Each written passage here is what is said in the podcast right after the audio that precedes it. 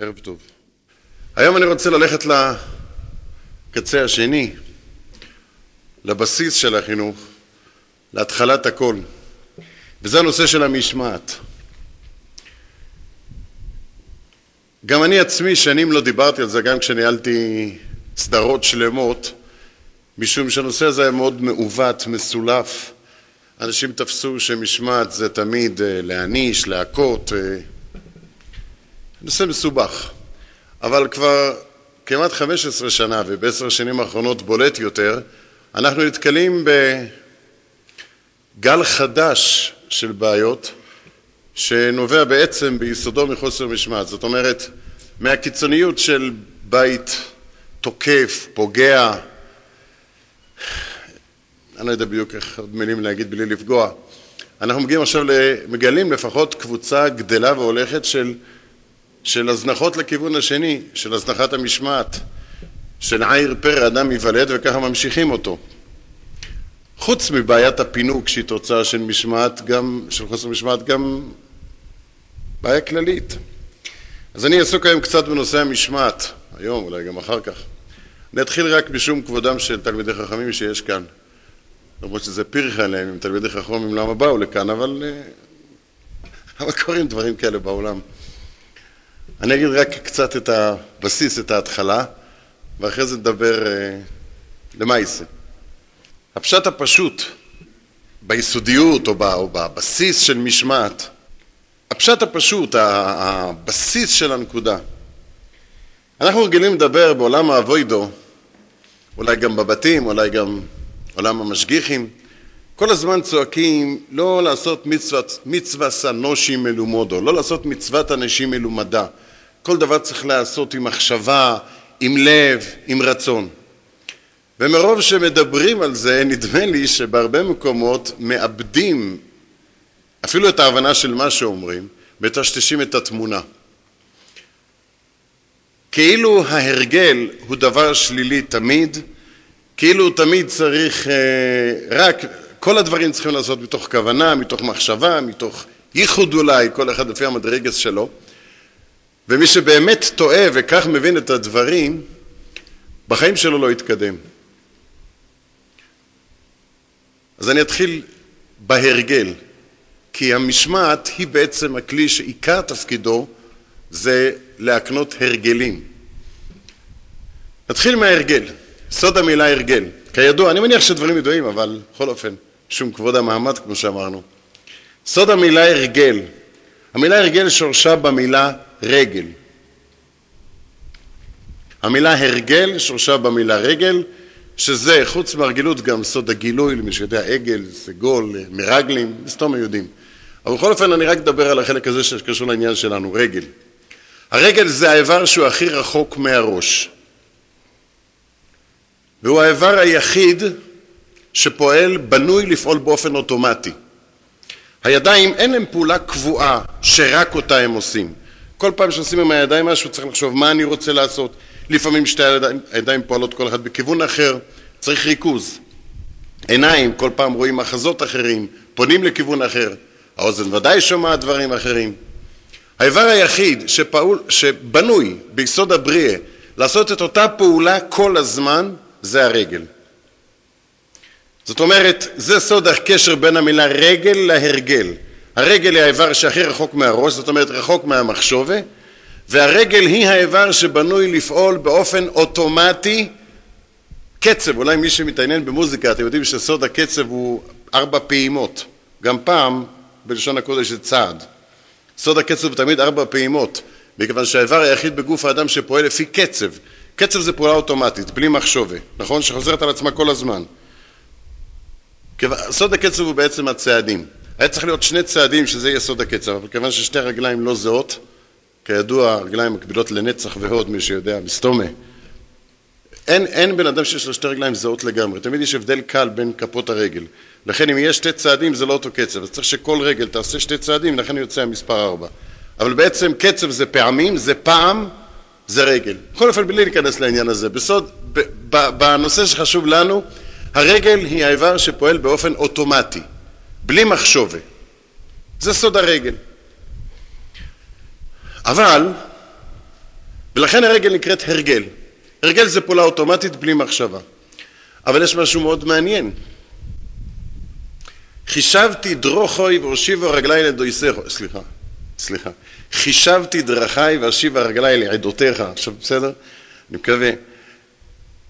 כתוב בחז"ל שדוד המלך אומר, חישבתי. דרכי, זה המחשובה, הנה שתי הקצוות, זה הראש, והשיבה רגלי אל עדותיך. אומרים חז"ל שדוד המלך רגליו מוליכות אותו לבייס המדרש. בדרך כלל אנחנו מצפים שמישהו הולך לבייס המדרש יבוא עם הראש. הרגליים זה לא כל כך קריטי, אני, לא משת... אני מקווה שלא משתמשים בהם בבייס המדרש. מה המיילי הזו שרגל... גם מה הביטוי הזה? מה פירוש בן אדם שרגליים מוליכות אותו? שור הרגליים מוליכות אותו. בווידאו אנחנו אומרים רגליים ממהרות לרוץ לרע, אז כתוב שם במפורשים רגליים ממהרות כאילו זה הטיינה, למה הרגליים, למה הרגליים מוליכות אותך ולא הראש?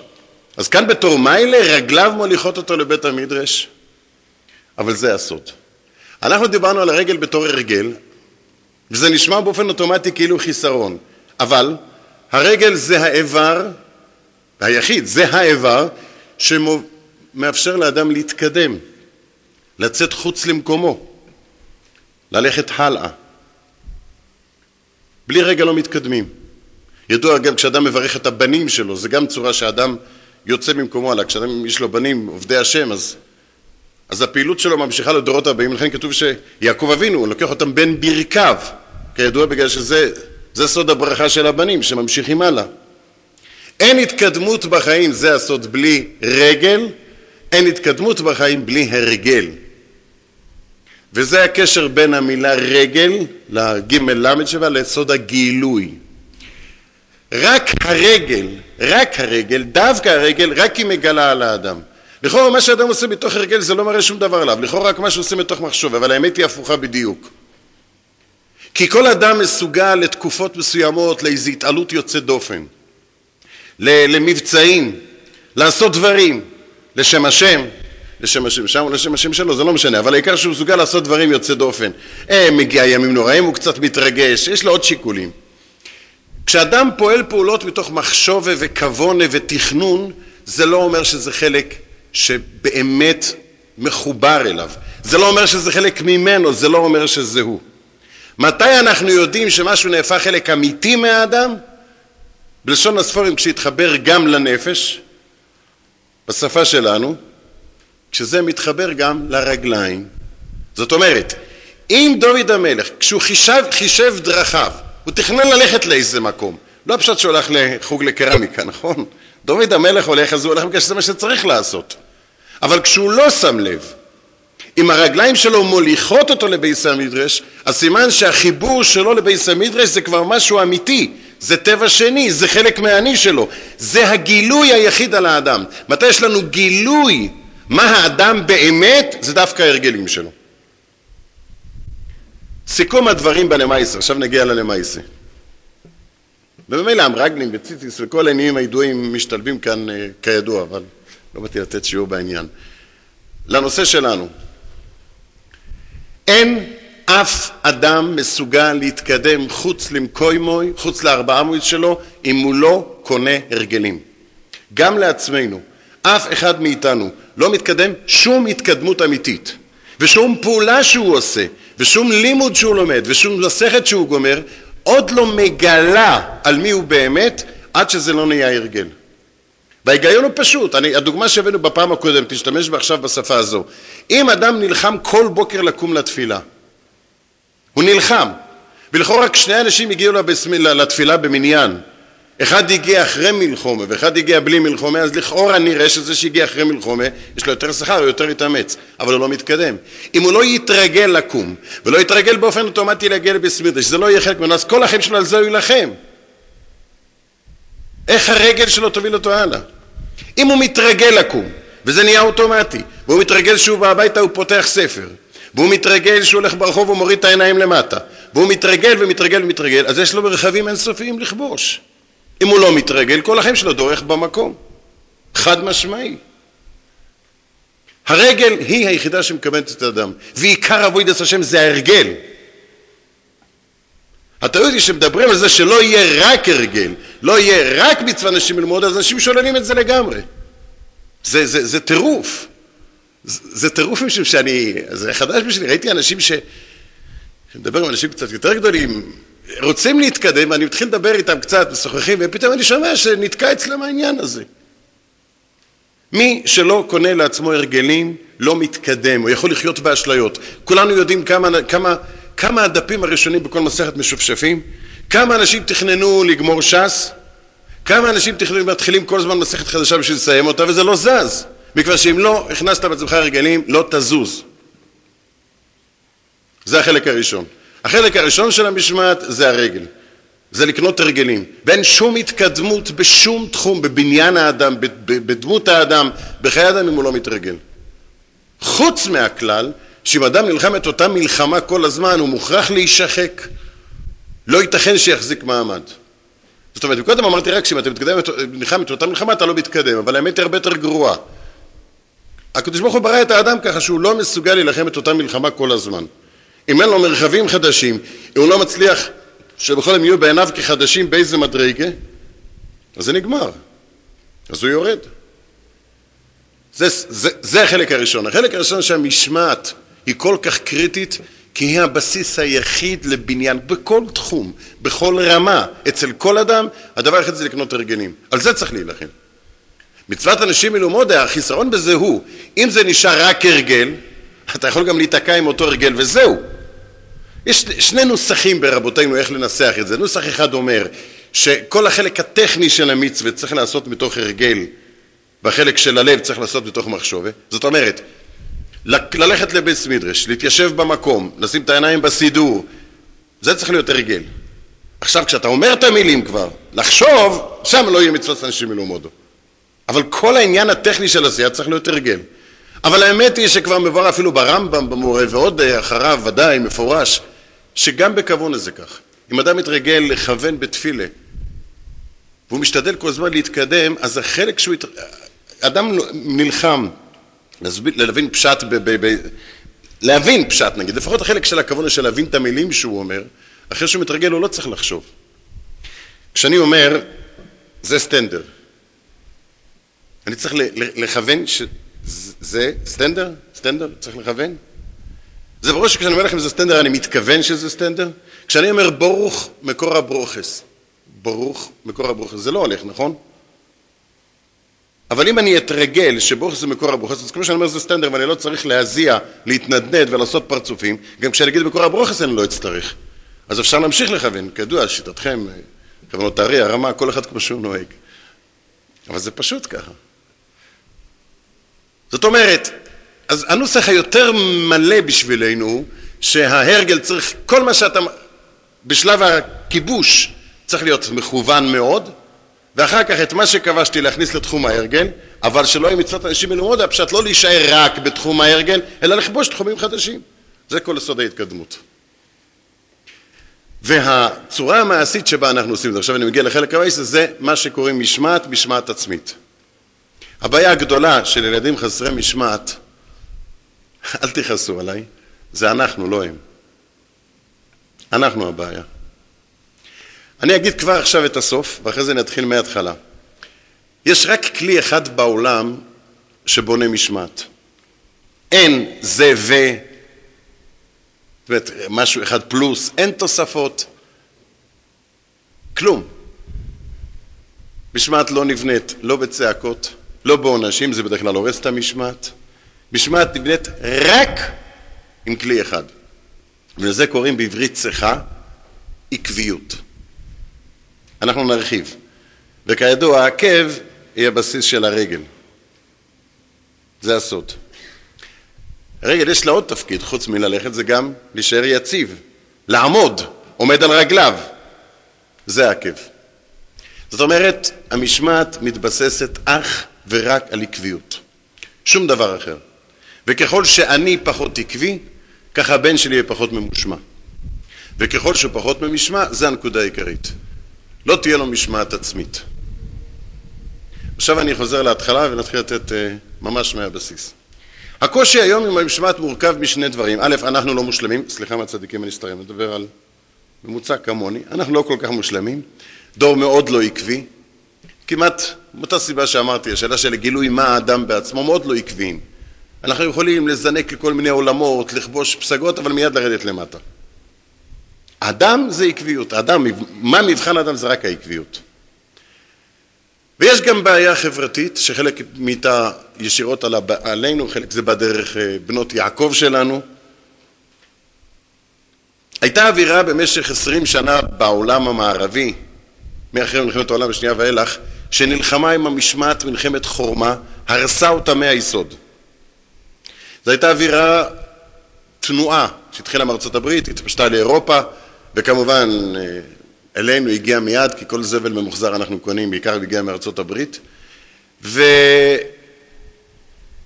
והפכה את המשמעת למוקצה מחמת מיאוס. זו הייתה תנועה שהייתה מלווה בהרבה שקרים, הרבה דמגוגיה, הרבה כביכול מחקרים מדעיים, אבל היא גרמה להרבה אנשים נקיפות מצפון, רתיעה, פחד למשמע את הילד כי אולי אני פוגע בשמחת החיים שלו, אני מדכא אותו, אני מחניק אותו, אלף ואחת אה, אגדות, מיתוסים, שקרים והבלים ותוך עשרים שנה הצליחו להרוס את כל העולם, גם ככה הוא לא היה נראה כל כך נחמד, אבל אחרי הטיפול הזה זה כבר היה בלתי הפיך. היום בכל העולם המערבי כולם מסכימים שצריך לחזור למשמעת הישנה, כולם מודים שזה היה שקרים והבל כל הטענות חוץ ממדינה אחת מפגרת באגן מזרח הים התיכון שקשה לה להתפרד מהזבל, אני לא רוצה להזכיר אותה בשביל לא לפגוע ברגשות של אף אחד ולא להכתים אף אחד, אבל, אבל בעולם כולו יש תנועה חריפה נגד, רק שאין להם מה לתקן. תסתכלו ברחובות, איך זה נראה. זה מאוד מכאיב שאנחנו אימצנו את הזבל הזה. חלק באופן ישיר, חלק באופן עקיף. עד היום כשמדברים על משמעת, שתי שגיאות יש, או שלא מבינים מה זה משמעת בגלל ההזנחה, או שמפחדים למשמע. וגם כשעושים את זה, אנחנו לא צריכים לעשות את זה מהסיבות שלהם. עכשיו, מה אכפת לי מהם? אכפת לי בגלל שאנחנו מושפעים, מאוד מושפעים. החלק הכי מתסכל בסיפור הזה, זה שגם אם השקרים שלהם היו נכונים, שזה חדר לעולם של עובדי השם, זה ממש מכאיב. אבל אין לי ברירה, אני מוכרח לבזבז זמן לספר בראשי פרקים מה היו הטענות שלהם נגד, מה התברר, ואחר כך לחזור לעולם שלנו. פתחתי בחלק התורני, שלא יהיה. הם טענו שאם אתה ממשמע ילד, אם אתה מנהל בית עם משמעת טובה, מסודרת, אתה פוגע בשמחת החיים שלו, אתה גורם לילד, עושה אותו ילד מתוסכל, אתה מחניק אותו, אתה לא מאפשר לו לממש את הפוטנציאל שגלום בו. יש מין מגפה כזו שנקראת פוטנציאל, שכל מיני אנשים כנראה גדלו איתה, והפתרון הרפואי זה כנראה לממש את זה. אתה לא מאפשר לו לממש את הפוטנציאל שגלום בו, אתה עלול לדחוף אותו לזרועות החברה העבריינית ורשימה. והם הביאו כמובן מחקרים, זה חשוב לכל חובבי המדע שביניכם, וכל אלה שיש להם אמון חכומים אצלם, לדעת שהם הביאו עשרות מחקרים מסולפים בשביל השקר הזה. הם לא משקרים לידי, הם עושים את זה בתחכום. למשל, הם רוצים להוכיח, אני לא יודע אם דיברתי על הדוגמה של להכות ילד, זה שאם אבא נותן לילד שלו סטירה, אז הילד נהיה ילד אלים. לא יודע אם מותר לי להביא את הדוגמה הזו. אני לא, אל תצאו עכשיו מהרצאה עם המסקנה הזו שאני אמרתי להרביץ. אני לא אומר את זה. אני רק מביא דוגמה. אפשר להביא דוגמה בלי שיקרה... מהפעמים הקודמות ששמעתי, שמעתי בדברי כמה, בשמי כמה דברים שקיבלתי ייאוש טוטאלי. אם זה מה שאמרתי וזה מה ששמעו, אז למי אני אעמל ומחסר את נפשי מטובה, אבל... אבל בכל אופן אני רוצה להביא דוגמה. אם, אם ילד חטף פעם אחת או פעמיים, אני לא לוקח משהו, ילד קטן ככה, לא, לא, לא בעצבים, על פי דין אסור להכות בכעס. ממילא רוב הציבור לא יכול להכות. על פי דין, זה הלוך, אין הרבה הלכות בחוק חינוך, רק שאני לא אזיק. על פי דין אסור להכות כשאתה כועס, בפורש. ממילא אמר רב חיים קניבסקי, מי שמכה כשהוא כועס עבר על איסור דאורייסא של בנו דם לחברו, עד שהבן שלו לא ימחל, הוא לא יכול לצאת מזה. ממילא יוצא שרוב הציבור לא יכול. הוא צריך כדורי הרגעה, ובדרך כלל נרדם אחריהם, כבר אי אפשר להכות. אז אני לא בא לדבר למעשה, רק על הדוגמה. הם אמרו שאם מכים לילדים, ילדים נהיים ילדים אלימים. זו טענה. ורוב הציבור קיבל את זה.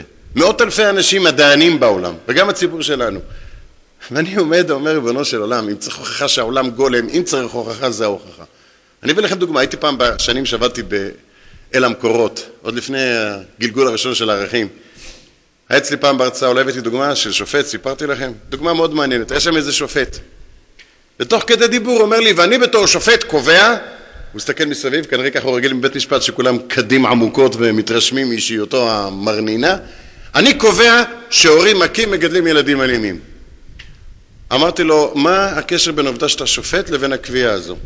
אתה בתור שופט עברת קורס בחינוך? אני הבאתי לך עכשיו מידע מקצועי, הבאתי לך, אני בעצמי איש חינוך, עסקתי עם נוער רחוב, עם עבריינים. מה אתה מעמיד את הניסיון שלך מול שלי? ממש הרגיז אותי. לא הוא, אלא שהציבור האלה, שהם חילונים בתחילת דרכם, הוא אמר שופט אז הם כבר מתקפלים. מה הוא אמר? צבח קוקוריקו, מה הוא אמר? לא, והוא עוד פעם אומר את זה. אמרתי לו, תראי, כל אחד יש לו את המטען שלו, אתה יש לך, אתה שופט, אני יש לי כאבי גב, זה סובל מבעיות בשמיעה, אבל מה זה קשור לנושא? לא עוזר.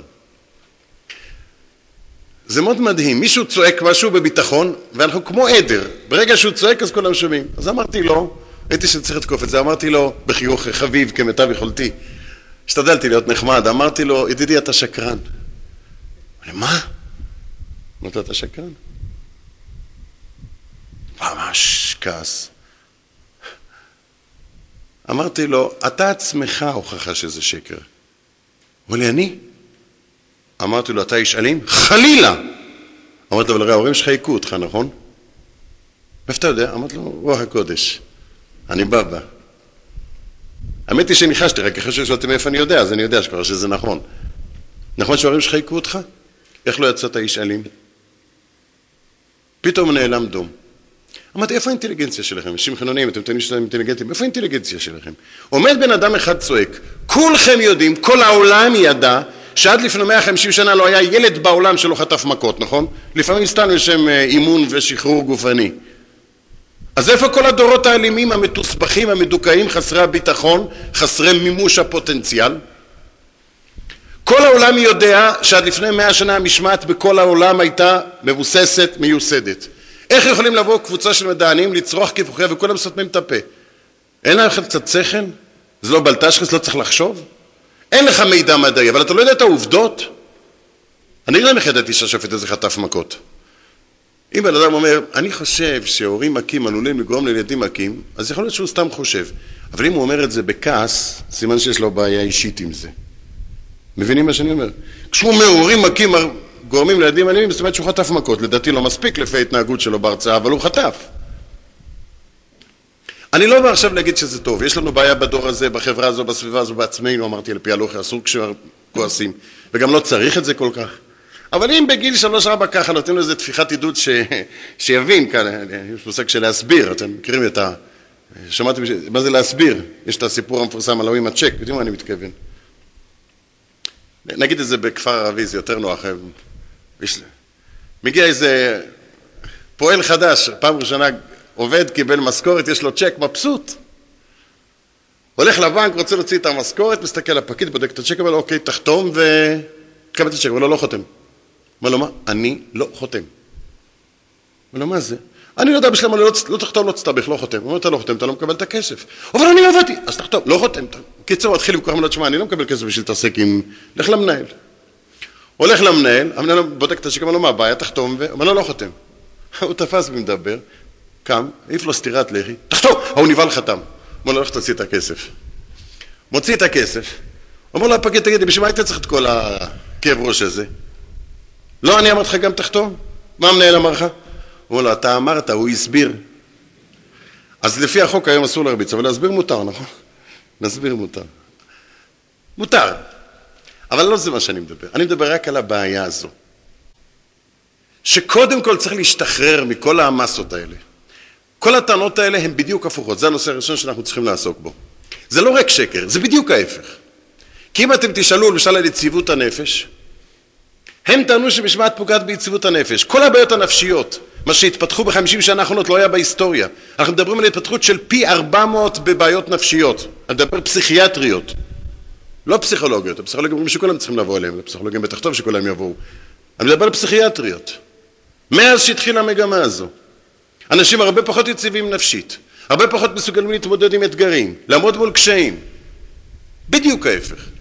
הכלי היחיד לבנות יציבות הנפש, לבנות יכולת של אדם לממש את הפוטנציאל שגלום בו, אם גלמו בו פוטנציאל, הכלי היחיד זה משמעת.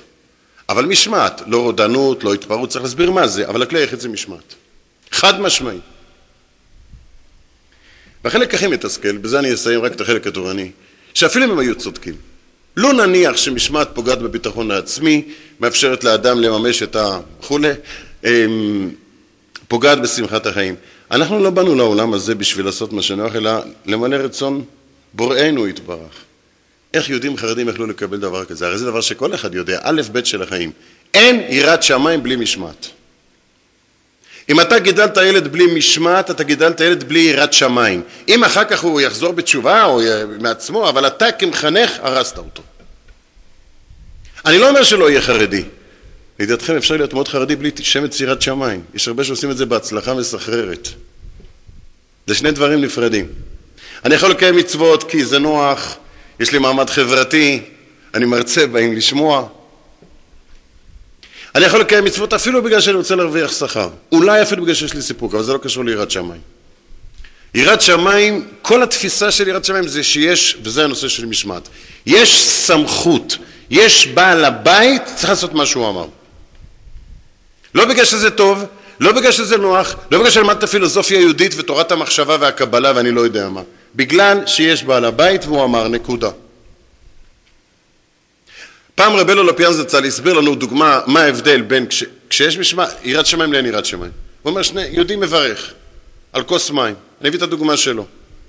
יהודי מברך על כוס מים. רוב האנשים שמברכים היום, רוב, רוב האנשים שיש להם יראת שמיים שמברכים אני מתכוון. למה הוא מברך על כוס מים? הוא מחזיק את הכוס מים ביד, הוא בעצם יכול לא לברך, נכון? זה שלו, הוא קנה את זה, זה מהברז שלו. אבל מה, אתה יודע מה, אני בסדר, אני מברך, תרשמו שם, וי. מרגיש את עצמו מתנדב, הוא עשה טובה,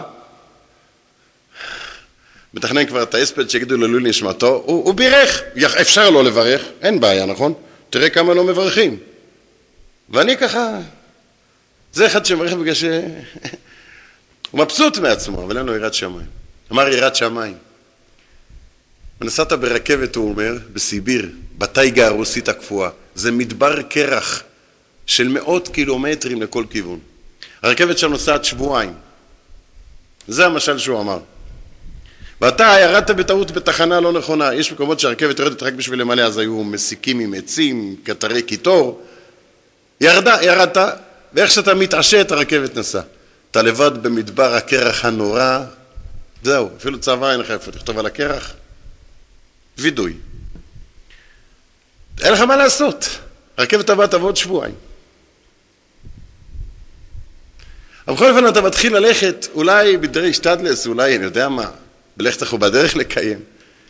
ואתה הולך ככה מרחק, והלב שלך גמור, ופתאום אתה רואה מרחק איזה משהו שנראה כמו איזה מבנה של בני אדם, ואתה מתקרב ורואה איזה בקתת עץ.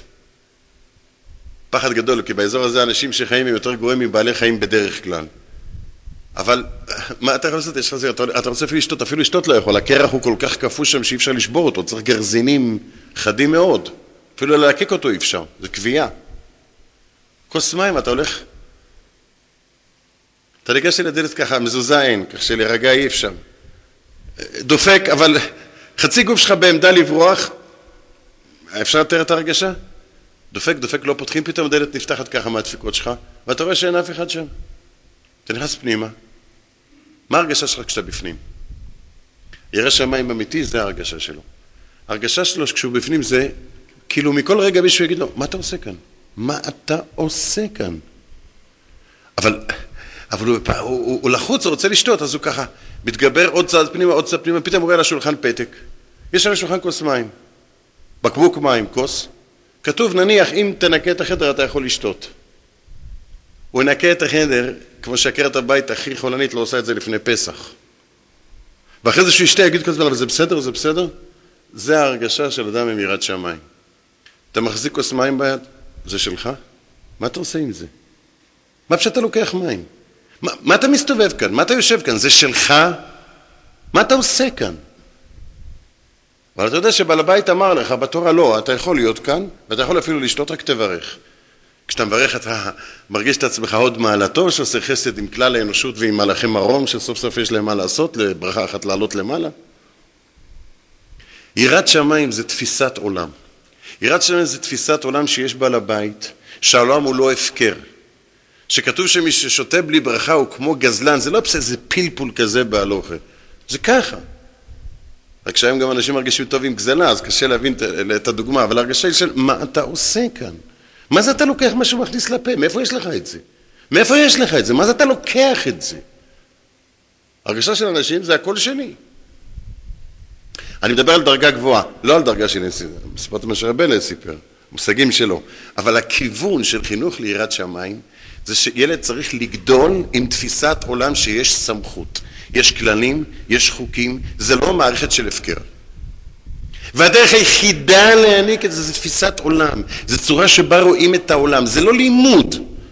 אפשר לתת בחדר שיעורים על יראת שמיים, אפשר לתת לו להעתיק את שער יראת שמיים, אין, אז שער הזהירות, אני יודע מה. אז הוא למד לפתח כתב אה, מעוות ולשנוא את החומר כמו שעושים כולם. אבל איך אתה מחנך ליראת שמיים? הוא קשקבוידם לכבוידם של מוקוים, אחד מההיבטים של זה, זה שאם ילד גדל מילדותו, בהתחלה הוא תופס רק את ההורים. גם זה שצריך לשמוע בכל הקדוש ברוך הוא זה בא מההורים. אם הוא גדל באווירה שבה יש חוקים, לא כעס, לא השתלטות, זה תפיסת העולם, יש חוקים, צריך לקבל אותם. אז זה ילד גדל עם יראת שמיים. אז אפילו היו צודקים כל אותם מטורפים, עם כל ההבנים והשקרים שלהם. אבל איך אנחנו יודעים שבאנו, מאמינים שבאנו לעולם לעבוד אותו, איך אנחנו מקבלים כאלה דברים? חוכמה בגויים תאמין. זו התשובה. אז מההתחלה, שוב, מטרת המשמעת, שגם היום הם מכירים בה, המטרה שלנו זה יראת שמיים. עכשיו בואו נדבר בלמייסה. בלמייסה, איך זה מתבטא? שאלת הביטחון העצמי. אחת הבעיות הנפוצות היום של כל הציבור זה חוסר ביטחון עצמי. כל הצעירים, נגיד מגיל, עד גיל 40 אפילו, אני כבר מותר לי להגיד להם צעירים, צריך להתרגל. כל הצעירים עד גיל 40, יש להם מידה מסוימת של חוסר ביטחון. מי שלא, הוא לא אין, הוא לא נורמלי, אולי הוא צריך טיפול. אני לא מתכוון חוסר ביטחון שהם מגמגמים או לא מעיזים ללכת לחנות, אבל יש להם חוסר ביטחון.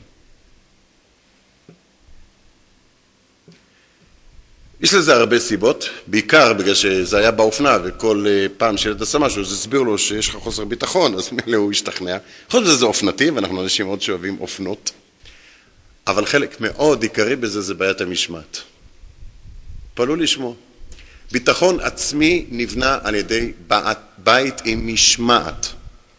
ילד שגדל בבית בלי משמעת זה ילד שנגזר עליו להיות חסר ביטחון. באיזה רמה זה תלוי בעוד מרכיבים, אבל זה הבסיס. לא זה תוסף לאישיות שלו, זה בסיס של האישיות.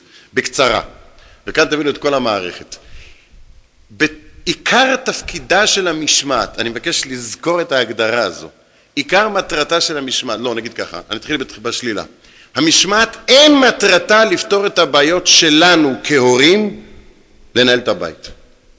גם היום שכבר מודים במשמעת מבינים ככה, יש לנו בעיה טכנית, אנחנו רוצים לשרוד בבית, לפי התפיסה הדמוקרטית, ואצלנו בדרך כלל, ברוך השם, הילדים הם רוב, אז אין לנו סיכוי להשתלט על המערכת אם לא תהיה משמעת.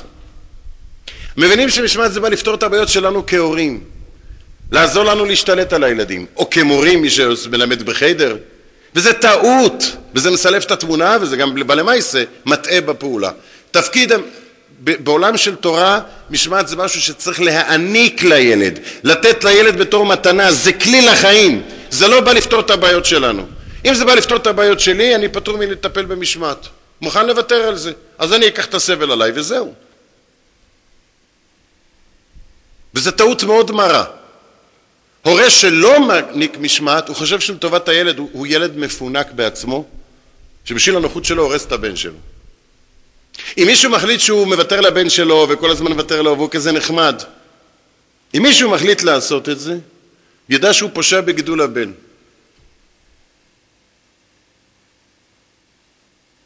זה בדיוק מה שימנע ממנו, אני לא יודע מה, חיסון, אולי יש בעיה עם חיסון. טוב, נגיד ככה, אה, יצאה הודעה מטעם כל הרבנים, הבד"ץ, אה, אדמו"רים, ראשי ישיבות, הרופאים ההוליסטיים הטבעוניים ושאר מרין בישין, שחייבים לקחת את החיסון הזה. זאת אומרת, אין יותר שיטות אה, אידיאולוגיות שעשו.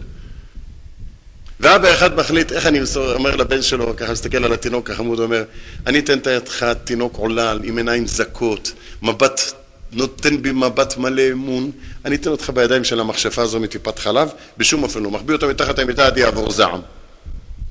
הוא דואג לילד? הוא אגואיסט, אגואיסט, תינוקי, תינוק מפונק, שבגלל שהוא לא יכול לסבול את הבכי של הילד שלו דקה אחת, הוא מוכן להזיק לו לכל החיים.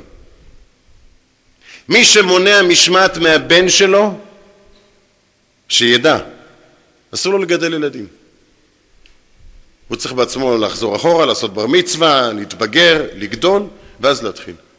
בשביל הנוחות שלו, בשביל הפינוק שלו, הוא מזיק לילד באופן יסודי, וזה במידה מסוימת נזק בלתי הפיך. כלומר, כמובן שילד יש בחירה, ואם גדל בלי יראת שמיים הוא יכול לאמץ לעצמו יראת שמיים. ואם גדל בלי ביטחון הוא יכול לאמץ לעצמו ביטחון. אבל פירושו של דבר שהוא יתחיל עשר שנים מאוחר.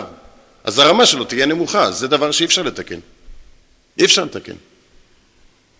ורמה שילד מקבל כשהוא משחר ילדותו גדל כך זה רמה שגם בעבודה עצמית מאוד מאוד מאוד קשה להגיע אליה. ביטחון עצמי, איך משמעת קשורה לביטחון עצמי? אני רוצה בקצרה להסביר את זה על שני היבטים. חוסר הביטחון מורכב משתי מערכות. מערכת אחת זה פחדים, חרדות, מתחים. הרבה מאוד אנשים יש לכל הזמן פחדים וחרדות מפני כל מיני דברים, סמוי, לא גלוי, הם בעצמם לא יודעים מה מעיק עליהם, אבל זה גורם להם ביום יום שהם מתפקדים וחוסר ביטחון. לפעמים כשקורה משהו פתאום יש התפרצות, רואים פתאום התקפי פאניקה, לפעמים גם צריך עזרה רפואית, אבל בעיקרון זה מחלקה אחת. מחלקה אחת של חוסר הביטחון זה הפחדים, החרדות מפני כל מיני אסונות, דברים לא ידועים. מחלקה שנייה זה הרגשת אין אונים, אני לא מסוגל. כל, הבן אדם מרגיש את עצמו קצת מפגר, קצת מוגבל, הוא לא יכול לסמוך על עצמו בשום דבר, הוא, הוא, הוא, הוא טיפש, אני לא יודע בדיוק מה. לא מסוגל לתפקד. זה שתי מחלקות. המחלקה הראשונה, כל תינוק שנולד לעולם, הוא עובר ביום הרבה מאוד מאורעות שהם מאוד מאוד מבהילים. הוא גדל לעולם לא ברור, העולם מאוד, הוא לא מבין מה שקורה מסביב, ופתאום הוא שומע רעש. הרעש הזה מבהיל אותו בצורה שקשה לתאר, יש מכשירים היום שבודקים את זה, זה לפעמים מגיעים למצבים שאצל אדם מבוגר זה, זה פחד מוות. רק הוא לא יודע את זה, אז הוא ממשיך לישון ולחייך, אבל הקפיצה הזו של שנייה אחת, מכיוון אנחנו אומרים בשפה המקצועית שתפיסת העולם של התינוק היא אגוצנטרית, הוא במרכז. התינוק לא יכול להבין שיש שכנים ממול שעכשיו החליטו לקדוח בקיר עם פטישון, נכון? כל רעש זה מכוון אליו, זה מאיים, זה מפחיד. הוא שוכב בשלווה, במיטה, פתאום הגיעה סבתא, ופום, מרימה אותו באוויר. אתם יודעים איזה הרגשה זו? פצצה. זה שהיא מחייכת יכול להיות שזה נחמד יכול להיות שזה מפחיד אפילו. והצחוק שלה יכול להיות שמאוד מזעזע אותו, הצליל המוזר הזה. הוא לא יודע בדיוק, הקוצ'י מוצ'י, מושכים לו באזניים, דוחפים לו בפר, זה, זה לא קל. אחד הכלים שהקדוש ברוך הוא ברא לאדם שיפרוק את הפחדים האלה זה חלומות הלילה. כל תינוק, כל אחד מאיתנו חלם, למרות שהוא לא זוכר את זה, אלפי פעמים את החלום, החלום הקלאסי של האין אונים. משהו מאוד מפחיד תוקף אותך, מאוד מפחיד. אתה מנסה לברוח, פתאום הרגליים עמודי בטון, הידיים לא זזות, אתה אפילו לא יכול לצעוק, רוב הילדים בשלב הזה מתעוררים, אין להם אומץ אה, להמשיך, ואז הם הולכים בדרך כלל או לאבא או לאמא, תמיד תלוי במי החליטו להתעלל בזה הערב. למה הם הולכים למיטה של ההורים? בגלל שזה מקור הביטחון שלהם. אם ההורים הם הורים יציבים וחזקים, זה הפתרון של הילד לעבור את השלב הזה ולגדול בריא ורגוע. שלב ראשון, בגלל שיש מי שיגן עליו.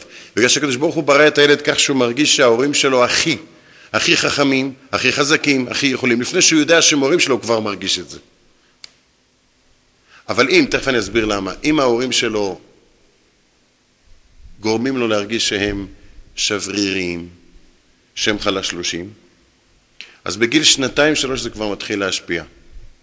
אז הוא מרגיש שאין מי, מי שיגן עליו. אז הוא עומד לבד מול עולם מפחיד. כשהוא מגיע לטיפול בגיל 17 וצריך כדורים על זה שהוא מפחד ממחבלים, או בלילות, או, או ממחלות נוראיות, או פתאום נדמה לו שיש לו מחלות, הוא חושב שהבעיה היא המחבלים. זה לא הולך ככה. הוא גדל עם פחד כל הזמן בליבו, וכשהוא גדל הוא מחפש סיבות להסביר את זה. או קורה משהו, הוא אומר, אה, מזה אני מפחד. או כשהוא קורא משהו אז הוא נזכר בפחד, אבל הפחד איתו הוא גדל. החלק השני של אה, מה שאנחנו קוראים חוסר הביטחון.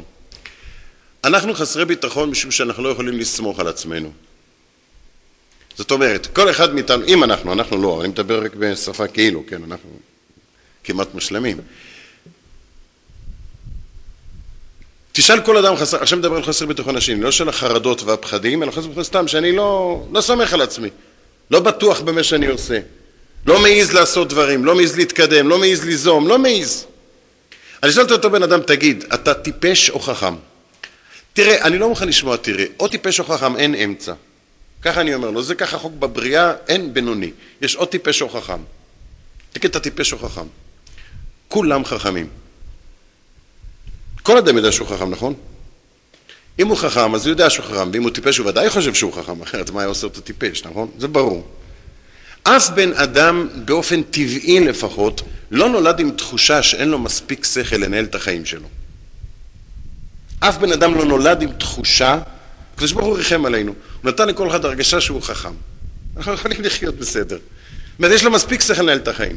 החיים הם לא מסובכים כל כך. השאלות שאתה עומד בפניהם לא גורליות. יש אדם שהוא אפילו לא יודע להחליט בין מאוורר כזה למאוורר כזה. איך הוא יקנה מזגן? איך הוא יחליט? יש כל כך הרבה... אחת מהרשעויות של החברה המודלת, שאתה נכנס לסופרמרקט, אתה יוצא מדיכאון. יש לך 60 מוצרים, אתה רצית אחד, אתה לא יודע לבחור ביניהם. נו, אז תבחור ותפסיד, מה יקרה? אבל יכולתי לקנות את התירס הזה, יש שם 15 גרגרים יותר, אמנם זה קצת פחות עולה, אבל צריך...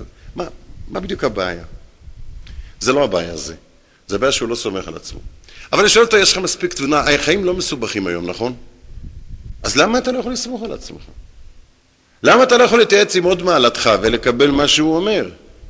ואפילו אם אתה מתייעץ, הגויין אומר על הפסוק במשלי, תשועה ברוב יועץ. קודם כל צריך להגיד ברוב יועצים. מה זה ברוב יועץ? כך כתוב במשלי, תשועה ברוב יועץ. צריך להגיד ברוב יועצים. וב' שאלה שנייה, הוא לא שואל, אבל התשובה שלו עונה על זה. שאלה שנייה, כמה שיותר יוצאים אתה מבולבל יותר, לא? אלה שהולכים ליועצים, מאחד לאחד עסק מתבלבל. לפני זה היה להם שתי אפשרויות, עכשיו יש להם 32, הם לא יודעים בכלל מאיפה זה מתחיל. אבל התשובה היא, תשובה ברוב יועץ פשוט, אתה צריך לשאול את כל היועצים, אבל בסוף יש יועץ אחד, זה אתה. אנשים לא הולכים ליועצים, הם הולכים לפוסקים, שיגידו להם מה לעשות. שיחליטו במקומם. למה? אתם יודעים למה הוא לא סומך על עצמו? אחת הסיבות המרכזיות.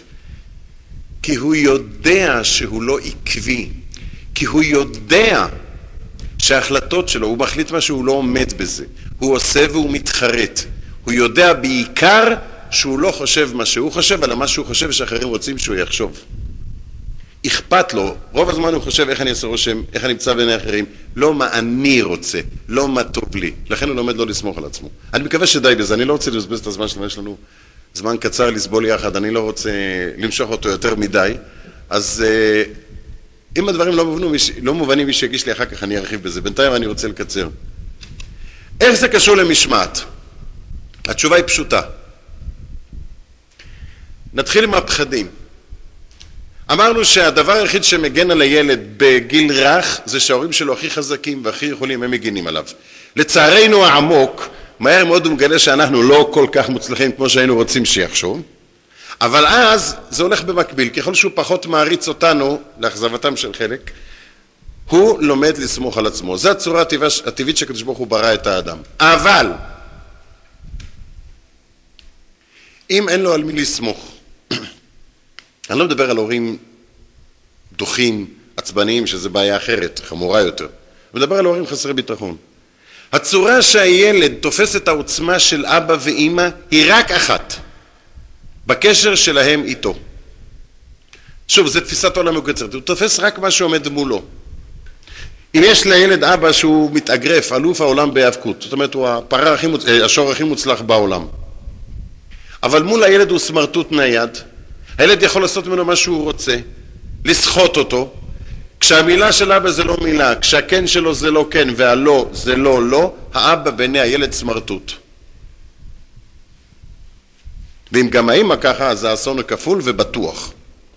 כשזה רק אחד עוד איכשהו יש ילדים ששורדים. זה המחיר. ואם יש לילד, חס ושלום אבא שיושב בכיסא גלגלים, אבל אם הוא אומר לא, זה לא. וכשהוא אומר כן, זה כן, הילד מרגיש עוצמה. ודווקא לא צרחות. צרחות זה ביטוי של חולשה שמנסים להתגבר עליו באופן מלאכותי. גם אתם תרגישו, זה לכם, אני לא מסכים, בשום אופן לא יהיה. אני אומר, לא. כשאתה אומר לא, זה עוצמה. כשאתה צועק אתה חלש, רק מנסה לחפות על זה. גם ילד מרגיש את זה. לכן, כשאנחנו מנהלים בית עם משמעת, אנחנו מעניקים לילד. כשילד בוכה שהוא רוצה שוקולד, ואתה אומר לו לא, מתחיל לבכות, הוא אומר לו לא, אתה צועק עוד יותר לא, כמה שאתה צועק יותר יודעים שרגע השבירה מגיע יותר. הילד שלך למד שכשאתה אומר לא, פירושו, הסירנה לא עבדה בגובה המספיק או בתדר הנדרש בשביל לשכנע. בסוף אתה אומר לו, טוב, תיקח תינוק. תינוק זה נכון, השאלה היא מי. מה שאתה עושה לו זה, הוא הרוויח את השוקולד. אולי הרוויח את הקרב, הוא הפסיד את המערכה. במודע, הוא רוצה שייתנו לו מה שהוא מבקש. בתת מודע הוא לא רוצה שייתנו לו. כי כל פעם שבסוף נותנים לו, הוא מרגיש שפתאום יש מולו סמרטוט. העולם נהיה מפחיד, אין מי שיגן עליו. אמר לי פעם בחור בן 20, אני לא סובל את אבא שלי, אנחנו רואים את הפרצוף שלו. אמרתי לו, וכל כך למה? הוא אומר, הוא ג'לי. הרבה הגדרות שמעתי על הורים, אבל הגדרת ג'לי, גם בספרות המקצועית עוד לא מצאתי. האישיות של הג'לי, מה זה? אני שואל אותו, מה זה ג'לי? הוא אומר, היית פעם ג'לי? אתה מסתכל עליו מבחוץ, הכל מעוצב, יש לו צורה, אתה רק נוגע בו, טררר, הכל מתחיל לרקוד שם. אני מיתמם, אני מבין את הבעיה. אני אומר לו, אבל דווקא נוח הבג'לי כזה, לא? אתה עושה איתו מה שאתה רוצה. הוא אומר, זה נוח וזה בלתי נסבל. נוח לו, הוא עושה בבית מה שהוא רוצה. הוא לא סובל אותו, למה? אמרתי בשיחה שיסביר את זה, הוא לא יודע להסביר את זה.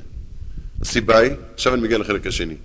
חוץ ממה שדיברתי על הילדות, וזה החלק השני של החוסר ביטחון, אי אפשר להזדהות איתו. השאלה היא איך בן אדם מתנהג. מה קובע את היום-יום שלי? מה קובע את רמת ההתנהגות? את ההרגלים שלי דיברנו? מה שקובע, אם היית רוצה לשאול מי זה האדם, אי אפשר לדעת מי זה האדם על פי מעשים שהוא עשה, מה שחיים שמואלביץ אמר. המעשים לא מגדירים את האדם, האדם מגדיר את המעשים. מי זה האדם? מי הוא? זה נקבע לפי הנורמה. זה שמספרים בהספדים על איזה מעשה יוצא דופן למישהו זה לא אומר שום דבר. גם איש קטן מאוד, פצפון, יכול לעשות בבת אחת מעשים יוצא דופן של מסירות נפש, זה לא משנה את האישיות שלו, וגם איש גדול מאוד יכול ליפול, רחמנא ליצלן, בפחיתויות, אפילו קשות, וזה עוד לא משנה את האישיות שלו, זה כל דבר בפני עצמו צריך בדיקה, אבל מעשה אחד ועוד מעשה לא משנים את האדם. דמות האדם זה הנורמה, ועל פי מה נקבעת הנורמה? בשפה המודרנית קוראים לזה תדמית אישית. אם אתם רוצים שאני אשכנע אתכם, נגיד באנגלית self image, נכון זה משכנע? בעיקר כשזה לא מובן. לכל אדם מאיתנו יש תמונה על עצמו, לא תמונה מסודרת, לא מוגדרת, כל אחד מאיתנו יודע על עצמו מה אני מסוגל, מה אני לא מסוגל, מה מתאים לי, מה לא מתאים לי, מה אני יכול ומה אני לא יכול. ולפי התמונה הזו אני מתפקד. לשון הרמב"ם על, המש... על פירוש המשנה עץ, על משנה באבות, אל תהיה רשע בפני עצמך, אומר הרמב"ם, כשיחשוב אדם עצמו חסר ופחות, לא, יקטן, לא יגדל בעיניו חיסרון שיעשהו. אם למשל אני אומר, אני חושב שאני פושע, לו הורים שאמרו לי שקרן, טיפש, מטומטם וכל שאר הברכות הכתובות ב... במקורותיהם שלהם. אם אני משתכנע שאני פושע, אין לי שום בעיה לעשות שום עבירה. כי בין כה וכה אני כזה. אם אני אשתכנע שאני איכותי, זה פשוט לא מתאים לי. זה בנוסח של הרמב"ם, עכשיו בנושא שלנו. אם אני יודע על עצמי שכשאני מחליט זה החלטה, שמילה שלי זה, ש... זה מילה, שאני יכול להחליט ולעמוד במשימה, אין לי שום בעיה של ביטחון עצמי. אם אני יודע שאני יכול לסמוך על עצמי, שאני הולך וחוזר, בא והולך, עולה ויורד, אז אני מפתח ומתפתח עם חוסר ביטחון כל הזמן. איך, נבנה, איך נבנית התדמית העצמית שלי? מה קובע אם ככה אני חושב על עצמי? תתפלאו לשמוע. כל אחד מאיתנו מתחילה התדמית מההורים. אנחנו רואים את עצמנו בהתחלה, בגיל הרך, כמו ההורים. אנחנו סניף שלהם, יותר טוב נכון הם סניף שלנו, אבל נעזוב את החלק המביך הזה. ככה אנחנו רואים. אם הילד יש לו זוג הורים שמשדרים החלטיות, רגועה, רגועה, תקיפה, כך הוא רואה את עצמו. עכשיו הוא מתחיל להתנהג ככה, באופן טבעי, כי חיקוי, הזדהות, אבל הוא מתחיל להתנהג ככה, ואז הוא מתחזק את הרגשה עד שזה נהיה משהו בפנים. אבל אם, ההורים שלו לא, לא, לא, לא יודעים מה הם רוצים, אז ככה הוא רואה את עצמו. פעם חשבו שחוסר ביטחון זה תורשתי, מכיוון שגילו שכששני ההורים חסרי ביטחון, כמעט לא גדלים ילדים עם ביטחון בריא אצלם. יש לפעמים ילד אחד או שתיים שיש להם ביטחון, כי כיוון שההורים נסוגו, אז הוא לקח את הניהול של הבית. אז לפעמים יש במשפחה זו אחד או שתיים שהם בעלי ביטחון, אבל גם זה ביטחון נקרא מאולץ. זה מלחמה כל הזמן, יש להם חיים קשים, הם כל הזמן במתח. אבל ביטחון טבעי, שוטף, שלב אין להם. אז חשבו זה תורשתי. אבל אחר כך גילו שאם לאותם הורים חסרי ביטחון גדלו ילדים לא בבית שלהם, באומנה, במוסדות, אז פתאום התורשה לא עבדה. זאת אומרת, זה לא תורשתי. ורק אז גילו את הסוד הזה. אם ההורים, אם יש לילד הזה לא ג'לי אחד, אלא ג'לי וסמרטוטה, הסיכוי שלו לגדול עם ביטחון הוא מאוד מאוד קלוש. יותר נכון, הוא לא יגדל מהבית, אולי יבנה את זה לעצמו אחר כך, אבל לרוב, אם זה לא נעשה בהדרכה מקצועית מאוד מקצועית ומאוד טובה, אפילו אם יש לו ביטחון, זה מלחמה, הוא כל הזמן במתח, יהיה לו קשה לעבוד את השם בשמחה, יש לו דברים אחרים שהוא צריך להתמודד איתם. המשמעת זה הכלי הראשון, לשדר לילד, לשדר לילד, לשדר לילד הורים חזקים שיכולים להגן עליו, ודוגמה של החלטיות. בלי זה שום דבר לא יעזור. ועם זה לא צריך שום טיפול נוסף, בתחומים האלה שאני מדבר עליהם. מבחינת בריאות. עכשיו, מבחינת יציבות הנפש אותו דבר. יש דברים שנולדים איתם. יש דברים שנולדים איתם, אבל גם זה. אם אדם נולד עם רגישות לצינון, אבל עכשיו השאלה אם מצטנן או לא, זה תלוי בחיסון שלו. זאת גם היום, גם המחלות התורשתיות התפתחו היום יותר. מה ההיגיון בזה? כי אף פעם התורשה נטו לא גורם, זה תורשה פלוס תנאים סביבתיים. אז מי שנולד עם תורשה חלשה, וגם הוא לא עומד בתנאים הסביבתיים, זה מחריף, זה ברור מה שאני אומר. יציבות הנפש. יציבות הנפש, מה שלא תורשתי, מה שתלוי בבית, השאלה אם הבית יציב. זה תלוי במשמעת העצמית של האבא. אני רוצה להדגיש, אבא שמפעיל משמעת זה אבא שיש לו משמעת עצמית. שני הדברים תלויים אחד בשני. מי שאין לו משמעת ורוצה לפתור את הבעיה ואין לו משמעת עצמית, שיעזוב את הילדים בינתיים, ילך לעשות קורסים בפיתוח אה, משמעת עצמית, ואז אחרת הוא לא יצליח. כי, מש, כי משמעת זה רק עקביות. עוד נדבר על החלק הפרקטי יותר. משמעת עצמית זה יציבות הנפש. אם הילד שלי בא הביתה והוא לא יודע לצפות איך אני אתנהג. מה, מה גורם חוסר יציבות נפשית? זה לא משנה איזה סוג אה, מחלה. יש ברוך השם מגוון של מחלות פסיכיאטריות שלא ישעמים, וכל אחד, אם הוא החליט להיות לא בריא, אז הוא כבר בוחר לעצמו מה... בסופרמרקט. השאלה היא אבל, איך מונעים ממנו להיכנס לשם? במה שתלוי בנו. אם האווירה בבית אצלנו די קבועה ויציבה, אנחנו לא רובוטים, לא אבל אם, אם המצב בבית הוא כזה, שיש לאבא מצב, לאמא מצב רוח, נדבר לאמא, נכון? יותר נוח לשמוע, אנחנו בסדר, רק האנשים זה תמיד... כך, אחר כך תסתכלו בראי, קודם נדבר עליכם, יותר קל. אז אם שהאמא מבסוטית, הילד יכול נגיד אפילו לקלל אותה, ילד קטן נגיד, שזה עוד לא בעיה, והיא אומרת לו העיניים שלי, מנשקת אותו, קופצת אותו, עושה איתו ריקודים. כי עכשיו יש לה מצב רוח. ועוד חצי שעה פתאום היא עצבנית, והוא עושה משהו שהוא לא מבין מה זה, פתאום היא מתנפלת עליו. אם האווירה הזו קבועה בבית, הילד הזה לא יגדל יציב נפשית. חד משמעי. נקודה. אין מה להתווכח על זה. זה לא תלוי ב. אין ועוד דברים. עכשיו נסו, זה גם אותו דבר עם האבא, כן? עכשיו, אני לא מדבר על משהו, אדם שהוא ממש מכונה. יכול להיות שמבחינת משמעת זה טוב, אבל זה מאוד לא טוב לגדול עם אבא מקיר. כולנו בני אדם. יש מצב רוח כזה, מצב רוח כזה, אבל כשילד יודע לצפות, אפילו לפחות שהוא ראה למצב רוח שלך שעכשיו זמנית כדאי לתפוס מרחק, כי האש כאן בוערת. אבל בקיצור, אפילו אם יש אבא, אני אקח דוגמה כזו, יש אבא אכזרי, חיה. הילד אה, נוגע לו במכנסיים או יושב לו על הכורסה ומרביץ לו עם מקל שובר לו את העצמות. אבל אם הילד יודע שזה מה שגורם לאבא להתפרץ ואם הוא לא עושה את זה לא קורה כלום, אז אין לו בעיה של יציבות נפשית. מה שאין כן, אם הוא לא יודע לצפות מראש מה יקרה. באופן קבוע, בית לא יציב, כל הזמן מצב רוח, עולה ויורד, קירוב וריחוק, נפגעת היציבות הנפשית שלו. עד איזה דרגה? תלוי בחוסר היציבות של הבית. שוב אותה אווירה. שוב אותה בעיה. יציבות הנפש של הילד באופן כללי, ביטחון עצמי, אלה הענקות הבסיסיות, הכל כך חשובות שהמשמעת מעניקה. עכשיו נדבר על הבעיה הסופית, שממילא היא ברורה. מה זה, מה זה, מה זה מימוש הפוטנציאל הגלום? אם יש למישהו, רחמנא אצלנו פוטנציאל, אז שידע שכדאי לו לממש אותו. מה גורם, אני אתחיל רגע עוד נקודה אחת. אולי נקודה פחות חשובה, אני אסביר גם אותה כדי שאספיק גם את זה.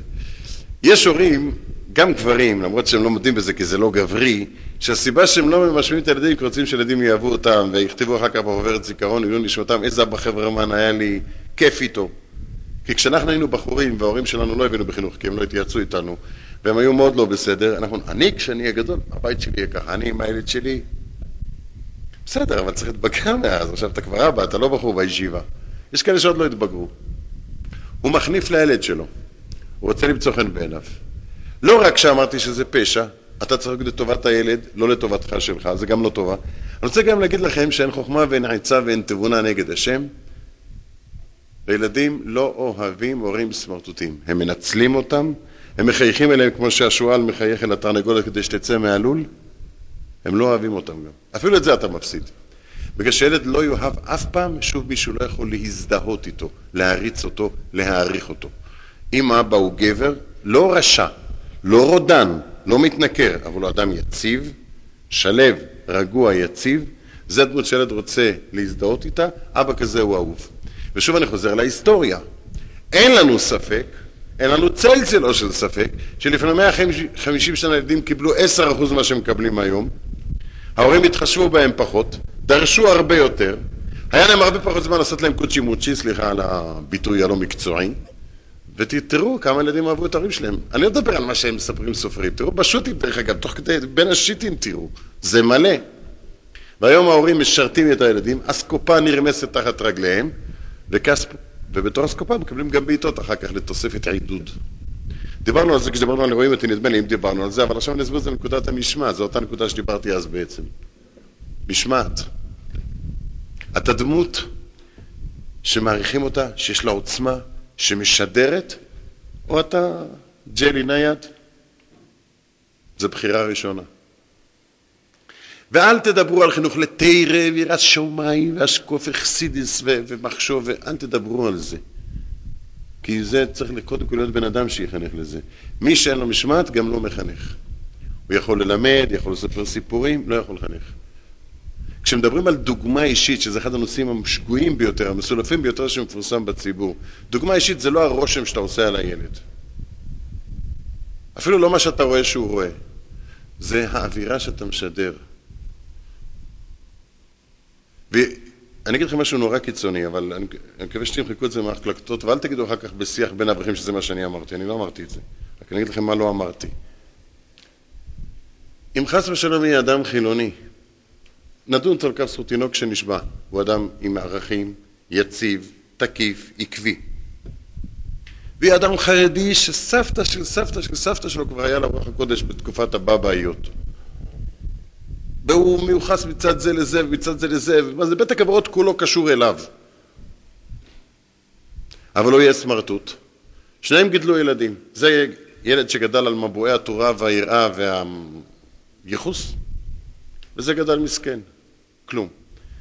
אם הילד החילוני הזה יחזור בתשובה, בשנה הוא יהיה פי עשר יותר ירא שמיים, יותר עבד השם, יותר חרדי מההוא.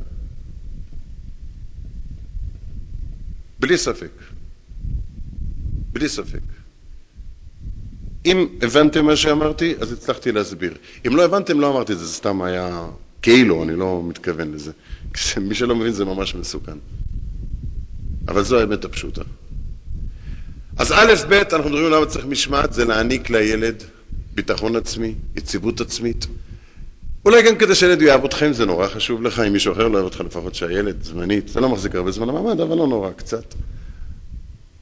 ועכשיו אנחנו מדברים על מימוש הפוטנציאל.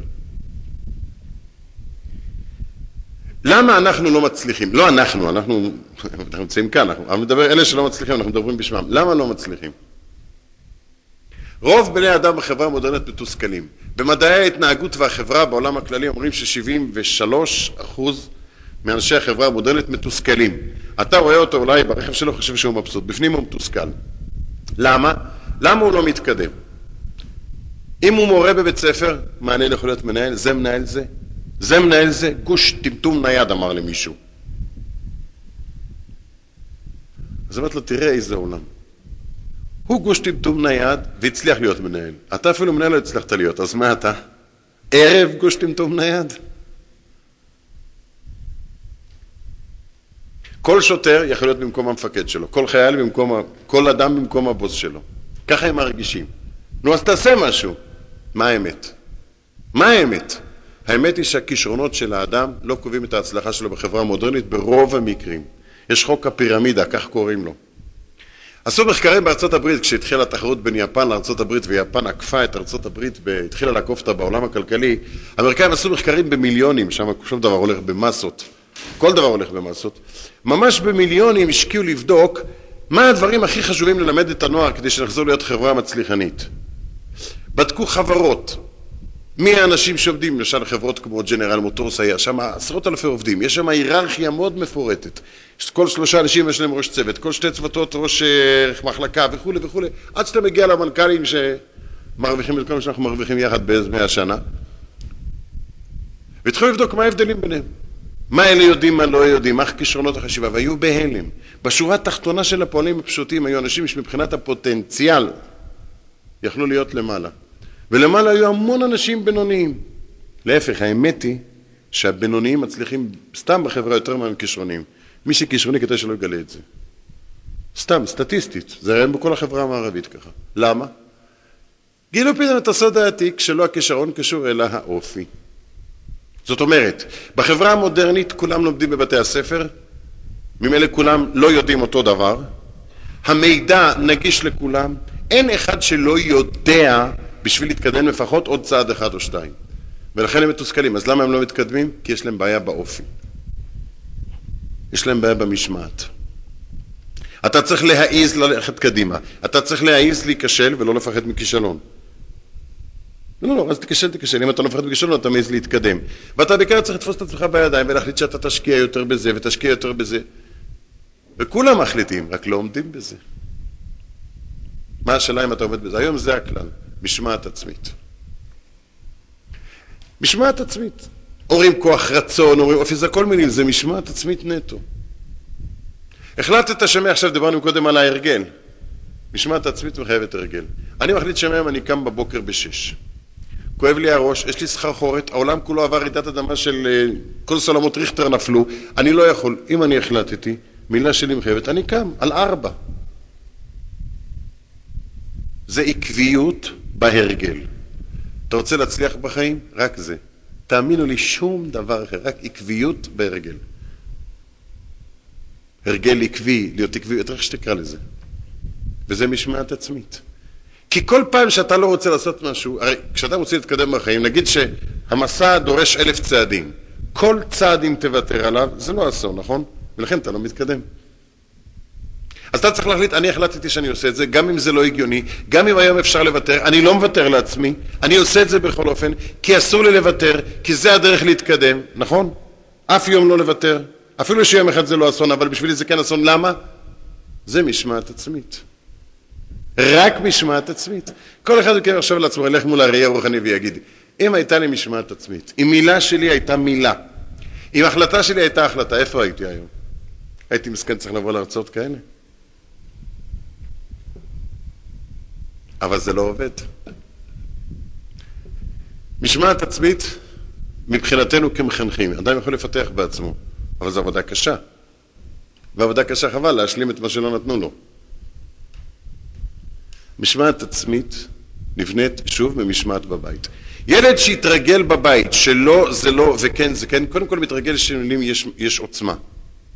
אחר כך כשהוא מחליט לעצמו, שתי בחינות יש. א', תפיסת העולם שלו מילדות, מילדות תפיסת העולם שלו הייתה מילה מחייבת, אז כשהוא אומר לעצמו מילים זה כבר מחייב אותו, הוא מרגיש שצריכים, מה פירוש? צריכים, זהו. ואחר כך החלק השני שאמרתי ההזדהות. כיוון שאבא שלו משדר אישיות של משמעת עצמית, הוא רואה את עצמו ככה, הוא מתחיל לתפקד ככה ואז זה מתחיל להתפתח. ואין דרך ביניים. אין דרך, תבדקו לעצמכם, מישהו ינסה לעשות פעם תרגילים של משמעת עצמית, תראה. אתה רוצה להצליח בחיים? יש לך קושי? זה כל הסוד. נתתי לכם את מפתח הזהב להצלחה. במה שאתה רוצה להצליח, בבין אדם לחברו, ביחסים עם אנשים בסביבה, בשלום בית, בלימודים, בתפילה, במה שאתה רוצה. אפילו בדברים מזעזעים כמו, אני לא יודע מה, פוליטיקה. אפילו במזבלה שם זה מה שצריך להצליח. צריך משמעת עצמית. במשמעת עצמית צריך, לת... אני אקח דוגמה, נניח ש... איזה דוגמה אני יכול לקחת שלא? אני אדבר על, על, על... שני ילדים חוזרים מהחדר, כיתה ח' יש להם מבחן, יש מחר מבחן בכתב, צריך להתכונן. מחרתיים נגיד. שניהם יודעים, שניהם יודעים שבשביל להצליח במבחן הם צריכים ללמוד, ושניהם יודעים מה עושים בשביל ללמוד. זה לא משנה אם אחד כישרוני יותר או פחות. מי שכישרוני מהר קולט הרבה יותר מהר וגם שוכח הרבה יותר מהר. מי שכישרוני פחות קולט הרבה יותר לאט וזוכר יותר טוב. מי שכישרוני בדרך כלל, הנטייה שלו להיות שטחי יותר, מי שפחות כישרוני, הרבה יותר יסודי. הכישרון כאן לא כל כך מבריק כמו שנדמה, זה רק בחברה חיצונית שמחפשת ברק ורושם, הכישרון הוא קריטי. אני לא מדבר לא על מפגרים ולא על מכוננים, שזה גם סוג בעיה מכיוון אחר. אני מדבר בנורמלי, אז זה שמקבל תשע בקלות, או זה שמקבל שבע במאמץ, יותר סיכוי להצלחה זה שמקבל שבע במאמץ מזה שיש לו תשע בקלות. זה גם עובדה סטטיסטית בחיים היום. כשאתה מתפלל על ילד, אל תתפלל על כישרוני. תתפלל על... כמו, כמו, כמו אמו של שמואל הנביא, לא חכם ולא טיפש, לא גיבור ולא חלש, זה הדבר הכי טוב. אלא אם כן אתה רוצה לעשות רושם, אז זה משהו אחר, אבל אז אתה יכול לקנות מודעות בעיתון בלי לבזבז על ילדים. לעניין שלנו. זה צריך להיות ברור. הבסיס, עכשיו שני הילדים האלה, שני הילדים האלה יודעים שצריך ללמוד, שניהם יכולים ללמוד. שניהם בדרך הביתה יודעים מה מפתה אותם. אני לא קורא את הספר ספרי יד שאני לא גמרתי ללמוד, אני לא מתקשר לדבר עם זה בטלפון, אני לא הולך לראות את החוברת הזו ולא הולך לשחק עם האבנים האלה, ולא הולך אפילו לאכול אה, פיצה בשביל לחזק את ידי ההכשר, כמו שמקובל אצלנו. אני יושב ללמוד. שניהם החליטו, אחד אמר את זה פעם אחת והולך.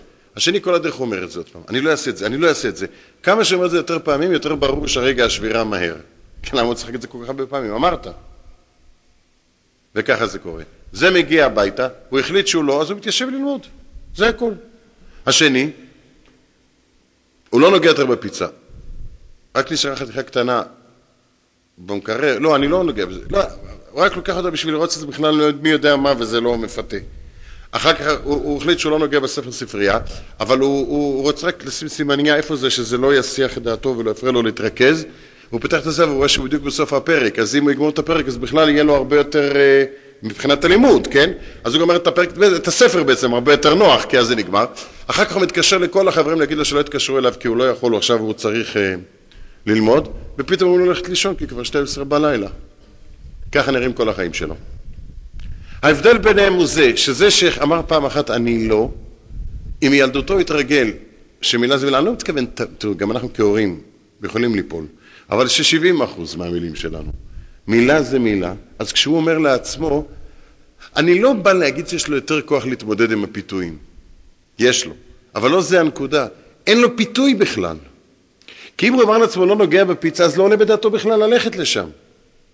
ואם הוא אמר לעצמו שלא נוגע בספר ספרייה, אין לו גירוי כבר. זה ההבדל העצום. לא שיש לו יותר כוח התמודדות, יש לו פחות, איך אומר הגויין? לפתח חטאת רובץ. אם יש פתח, שם ההחמצה. אין פתח בכלל. אם אתה לא מנהל בית של משמעת, לילד שלך אין את הכוח העיקרי להצליח בחיים. למרות שיש לו ייחוס, הוא בן שלך. אבל זה לא מספיק, מה לעשות? לא מספיק. אז כל הנושאים שדיברנו, והחלק הכי אחרון, הכי מצחיק זה שמחת חיים, תסכול. כבר דיברנו כאן על תסכול, נדמה לי, בעבר. זה אחד הדברים הכי מצחיקים. הם הוכיחו שכשמשמיעים ילדים, הילדים נהיים מתוסכלים. ותסכול זה דבר לא טוב, כי הם עלולים לצאת מורים או משהו כזה, זה מאוד לא, לא, לא טוב דבר כזה, אז ככה הם הוכיחו. עכשיו, איך, האבסורד איך לשחרר את זה זה משהו יוצא דופן. אנחנו דיברנו פעם על תסכול, נכון, שזה רק כשיש התנגשות בין רצונות, דיברתי על הדוגמה של ילד שנוסע על האוטו, נתקע לאוטו. תסכול קיים כשיש התנגשות בין ציפיות לרצון. הילד הקטן שלך נוסע בבית על המכונית הזו של ילדים, נגיד, פעם ראשונה נתקל בקיר, מעצבן אותו, הוא צורח. אם ילד עם אופי בריא, הוא צורח. דיברנו על הדוגמה. כן? מבינים מה אני מתכוון? בפעם החמישית הוא לא צורח. למה? הוא עדכן את תפיסת העולם. אני מבקש לשים לב לביטוי תפיסת העולם שאני חוזר עליו, כי כשנגיע בפעם הבאה ממש ללמייסה איך עושים את זה, זה יהיה מאוד קריטי להבין, לזכור את הנוסח הזה. תפיסת עולם. משמעת זה לא טכניקה של השתלטות, זה לא טכניקה של רודנות, זה לא טכניקה של צייתנות, זה תפיסת עולם, איך מסתכלים על העולם. בהקשר שלנו. ילד שהתרגל מילדותו שיש כללים ויש חוקים ויש כן ולא, אין לו שום בעיה עם זה. מתי התחיל התסכול? כשהילד יודע שכל פעם שאבא אומר לו, הוא מתכוון לא צרחת מספיק, לא העללת כדבעי, ופתאום אבא אומר לו ומתכוון לו. זאת אומרת, כשילד מצפה שלמרות שאבא אמר לא, בסוף זה יהיה כן, למרות שאמא אמרה לא, בסוף זה יהיה כן, ופתאום הם מתעקשים, אז בא תסכול. אבל אם לא היה קורה דבר כזה, לא היה תסכול. המצחיק הוא שכל הדוגמאות שהם הביאו זה ילדים שגדלו בלי משמעת, בהפקרות טוטאלית, ופתאום הם עומדים בפני עובדות החיים, ואז הם מתוסכלים, ולכן בחסרי משמעת מתוסכלים פי אלף. כי תמיד כשאתה יוצא מהבית החיים מונעים ממך אלף דברים. אז הם מתוסכלים שהאישה לא בדיוק לפי הצ... כמו שהם רצו, וזאת מתוסכלת שהבעל לא כמו שרצו, והדירה והשכנים והממשלה והעירייה, חיים של תסכול. דווקא הדרך היחידה לגדל אדם עם שמחת חיים רגוע, זה כשהמערכת מסודרת. אנחנו יודעים שגם מבחינה נפשית דיברתי על יציבות, אדם צריך מסגרות, יש עוד תיאוריות רבות, לאנשים יש חלק מהחרדות, זה פחדים, אדם יודע שיש בו כוחות הרס, אדם יודע שיש בו התפרצויות, הוא יכול להזיק לעצמו. כשיש לו זוג הורים יציבים, הוא מרגיש שיגן עליו בפני עצמו. הרבה מבעיות נפשיות אחרות לא מתפתחות. אני לא יכול להרחיב, חבל על הזמן. הסוד הוא מאוד פשוט. משמעת זה הכלי היחיד והבסיסי בחינוך לגדל אדם, על כל המשמעויות. ואחרי כל זה, זה מה שאמרתי. זה לא עניין פרקטי, זה לכתחילה. לחנך ילד ירא שמיים זה לחנך ילד שיש לו תפיסה של מסגרת רגועה, שלווה, תקיפה. זה כל הסוד, ממש אין משהו אחר. הטענה האחרונה של ההורים, בזה נסיים הפעם, הטענה האחרונה של ההורים שבורחים מנהל משמעת זה, שוב, זה מגיע מארצות הברית כמובן, אני רוצה שהילד יבין את הדברים. אני רוצה שהוא יבין, אני רוצה שיעשה דברים מתוך כפייה, אני רוצה שיעשה מתוך הבנה. זאת אומרת, הוא רוצה לפתח את הילד, לפתח את החשיבה שלו. אמ, או אם הוא קצת אישיבי, שזה הוא אומר, אני צריך שיעשה את זה מתוך דעס, דעס. מאוד קשה לילד שאבא שלו מתנהג בלי דעת, שיעשה דברים מתוך דעת, אבל זה, זה הנוסח. שיתחבר לזה, אם רבא קצת מודרני, אז הוא אומר התחבר, זה מילים כאלה שאף אחד לא יודע מה זה בדיוק. לא התחברתי לעצמי. טוב, אז תביא את עצמך, נחבר, מה הבעיה בדיוק? לא, לא התחברתי לעצמי, נראה לי ברור, לא התחברת לעצמך. אני אומר, שתביא אותו, נחבר, מה? הוא לא, עוד להתחבר לעצמו, אתם מבינים? הוא לא מוצא דרכו בחיים, כי הוא לא התחבר לעצמו.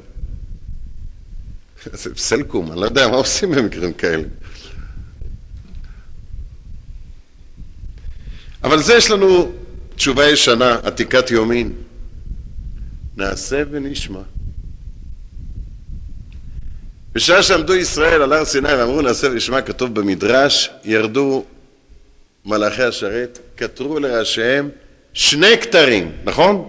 אחד כנגד נעשה ואחד כנגד נשמע.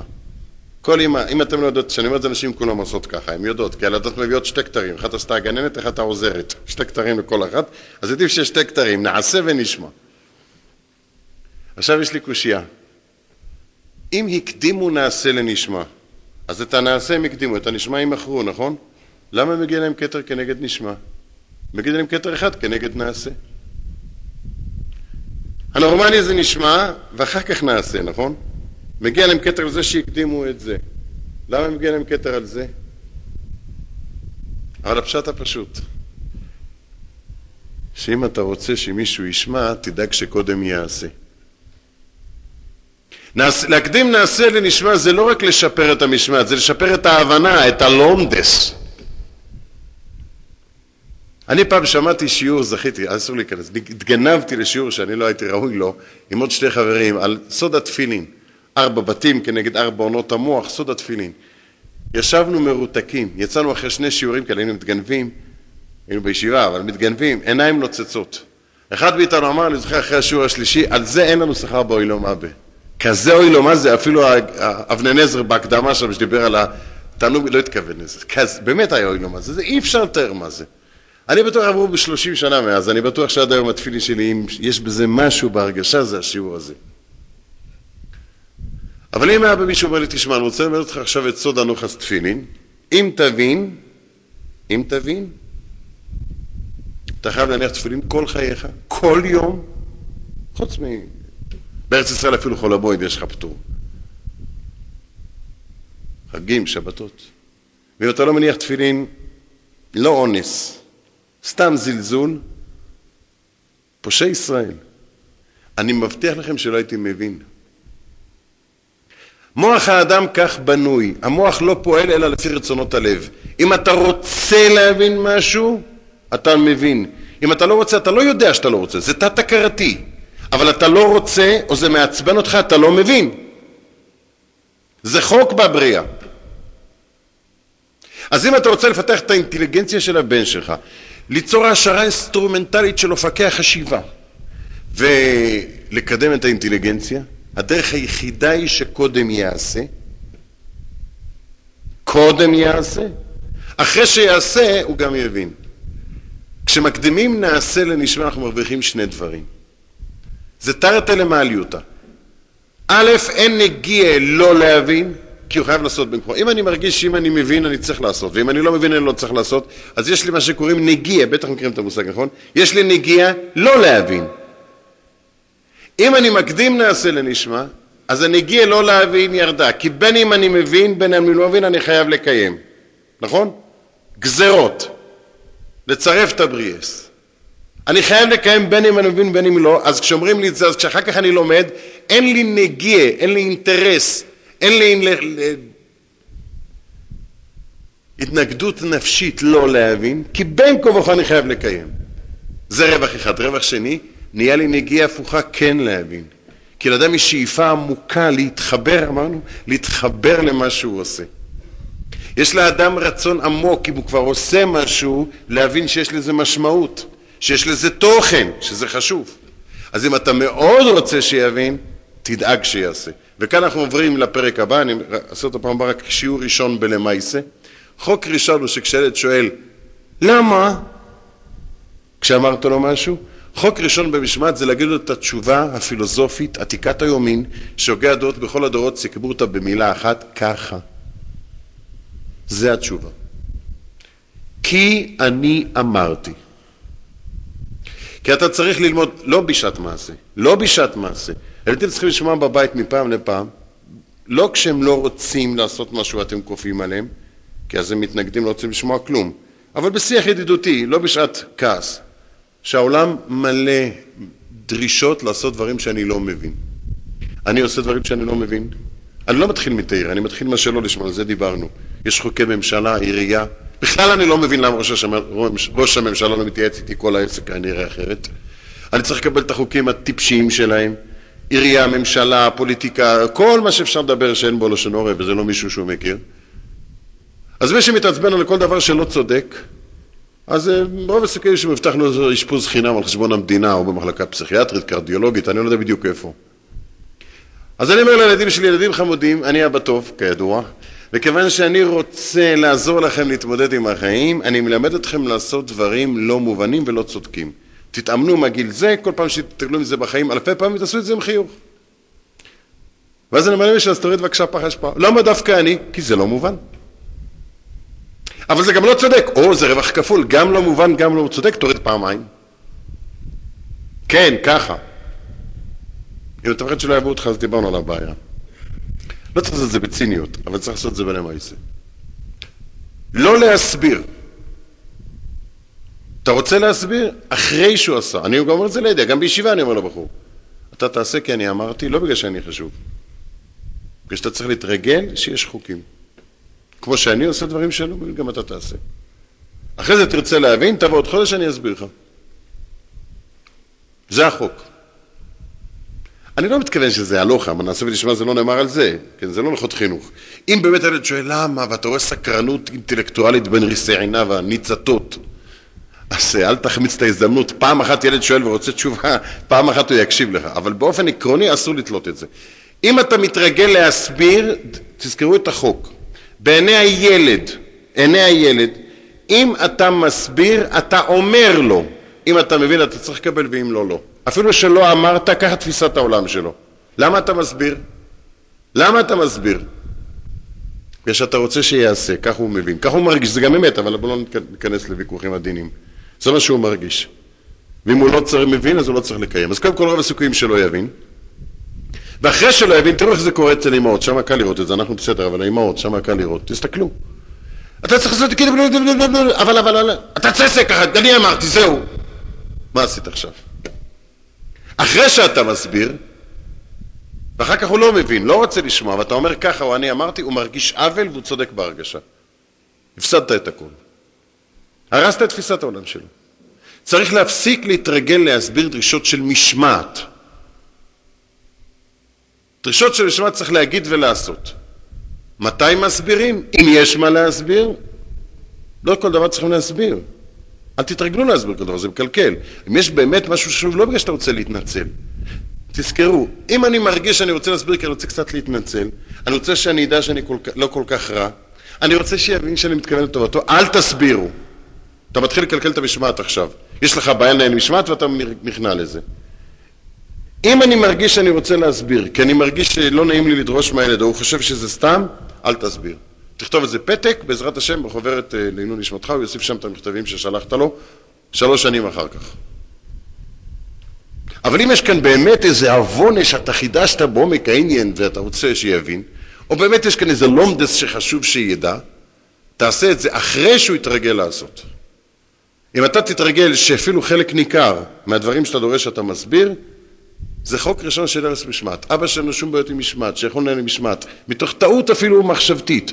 הוא יתרגל להסביר את רוב מה שהוא עושה במשמעת, אני מדבר על דרישות משמעת, שיהיה ברור. לא אמרתי שאסור להסביר, ועכשיו כל הבית... אבא, למה אתה לובש את הכובע הפוך? ככה, משמעת. ברור שלא. רק דרישות של משמעת מול הילד. לא אכפת לי גם להסביר דרישה של משמעת שדורש מילד אחד, להסביר לילד אחר שממנו אני לא דורש את זה, אם, לא אכפת לי. אבל לילד אסור לו לחבר ביניהם. אם אנחנו מסבירים, אנחנו שוטפים לילד את המוח, שאם אתה מבין אתה צריך לקיים, אם אתה לא מבין אתה לא צריך לקיים. זה נגד משמעת. ב', אנחנו פוגעים בעוצמת המשמעת שלנו. זה החוק הראשון. בעזרת השם בפעם הבאה נדבר רק למעשה. כל טוב.